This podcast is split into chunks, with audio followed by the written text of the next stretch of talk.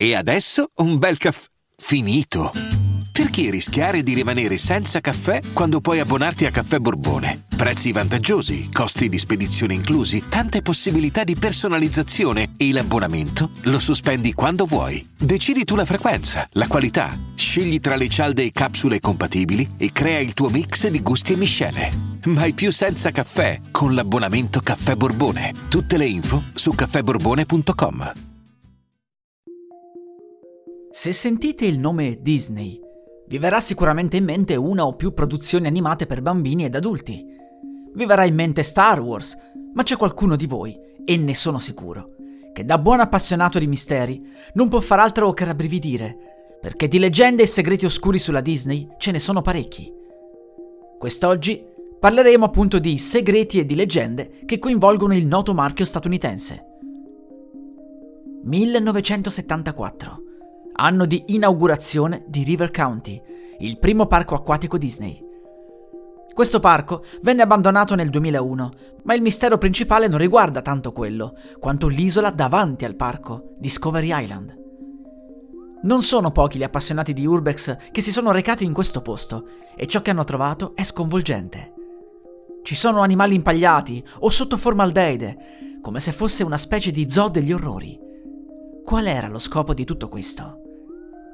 Ma sempre nel 1974 avvenne qualcosa di molto peggiore nel parco di Disneyland, California.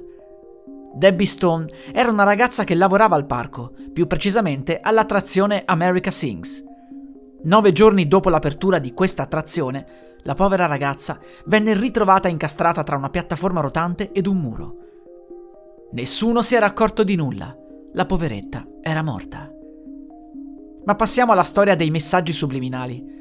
Qualcuno pensa che i cartoni Disney siano pieni di riferimenti massonici, sessuali e satanisti. Diciamo che di vero non c'è moltissimo, ma sappiate che la Disney corse ai ripari su alcune opere, cambiando alcuni frame. Il caso forse più famoso è quello di un particolare frame della pellicola di Bianca e Bernie.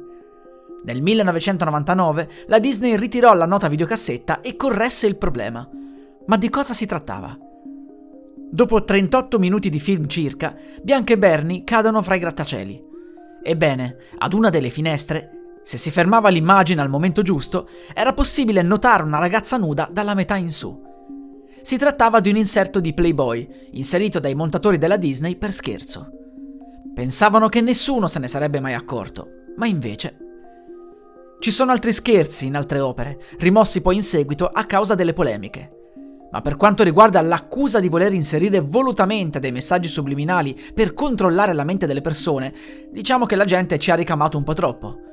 Attualmente continua a non essere provata l'efficacia di messaggi subliminali che sarebbero solo percepiti dal cervello e non dall'occhio, in quanto troppo veloci. Alcune scene semplicemente non esistono, non sono mai esistite, e si tratta di suggestione di alcuni spettatori altre invece sono state completamente inventate e sono solo parte di leggende sulla Disney. Un altro caso di frame realmente esistiti è quello del film che ha incastrato Roger Rabbit. C'è una scena in cui Jessica cade dalla macchina e in un frame si vedrebbe senza mutandine o comunque con mutandine color carne. Anche questo doveva essere uno scherzo e il problema venne corretto digitalmente in seguito. Diciamo che nonostante i vecchi cartoni Disney fossero per bambini, ci sono stati diversi messaggi e scherzetti vari per adulti. Il New York Times parlò addirittura di collegamento fra FBI e Disney, in particolare ai tempi di Edgar Hoover. A quanto pare, la Disney segnalava al bureau nomi di personaggi di Hollywood che potevano avere a che fare con i comunisti. Inoltre, pare che l'FBI avesse pieno accesso alle strutture del parco di Disneyland per questioni ufficiali. Non sappiamo cosa c'è di vero e cosa no, possiamo solo ipotizzare.